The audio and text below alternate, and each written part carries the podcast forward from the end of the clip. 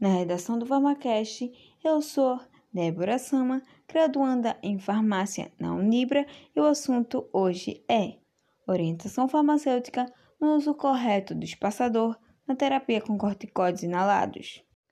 Vamos pensar essa edição do Farmacast sobre o tema em duas partes. A primeira parte sobre o conceito do termo e a segunda parte onde teremos discussão sobre o tema, entrevista com uma paciente e com um profissional.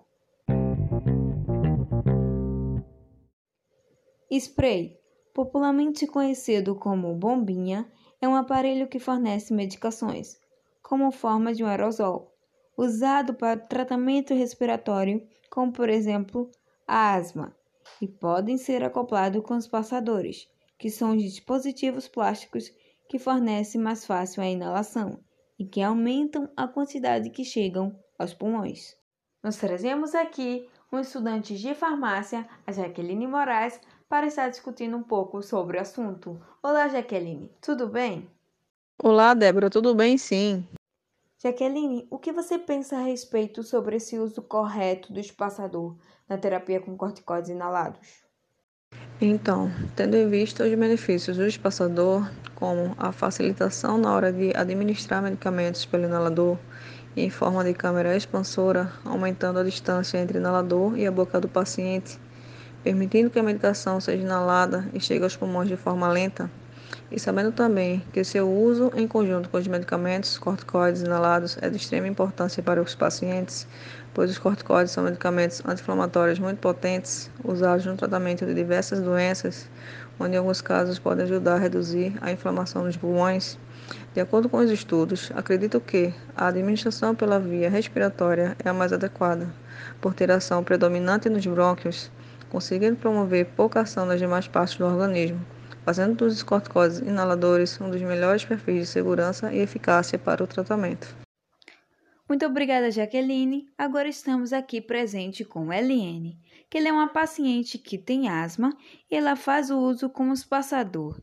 E o principal uso do seu tratamento é o corticoide inalado. Então, vamos falar sobre a rotina dela e como é que funciona o seu tratamento. Olá, Eliane. Como você descobriu o diagnóstico da asma e como é feito o seu tratamento? Olá, tudo bem? Bom, quando eu tinha 6 para 7 anos, eu comecei a sentir uma tosse seca, com muita dificuldade para respirar, e isso era muito frequente. E a partir disso, meus pais me levaram ao médico, aonde o mesmo fez uma avaliação e solicitou um exame de função pulmonar para mim para poder confirmar o diagnóstico da asma, para saber da minha gravidade, e foi diagnosticado que eu tinha asma. E também foi descoberto que eu tinha vários tipos de alergia, como poeira, fumaça de cigarro, polo, perfume e entre outros. Nossa, então acredito que para você tenha sido complicado, porque além do diagnóstico da asma, foram descobertos vários tipos de alergias. É, no início foi bem complicado para mim em relação ao meu tratamento. Como é um tipo de asma persistente, eu faço uso de medicamentos com ação anti-inflamatória, que são os corticoides inalados, e também são conhecidos como a bombinha. Então, eu aprendi a conviver com isso tranquilamente. Muito interessante sua história, Eliane. Mas quais são as dicas que você dá para o paciente que também tem asma e faz o uso desses corticoides? Tomar bastante água, não fumar, evitar cheiro forte, ter uma alimentação saudável. Se caso for preciso, procurar uma nutricionista para lhe reeducar com sua alimentação. São coisas que vão ajudar muito vocês, como está me ajudando. Também a prática de atividade física, que durante meu tratamento, que ainda eu faço uso, meu médico me recomendou a fazer a natação, caminhada, porque são exercícios leves e está me ajudando bastante. E espero ajudar outras pessoas que têm o mesmo caso que eu. Muito obrigada, Eliane, pela sua colaboração no nosso Farmacast. E vamos agora com Jaqueline Lima, que ela está com uma farmacêutica que vai falar sobre esse meio da venda e dispensação do uso do espaçador.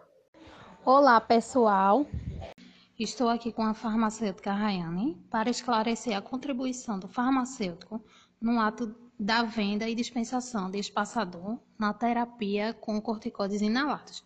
A farmacêutica vai falar um pouco para a gente.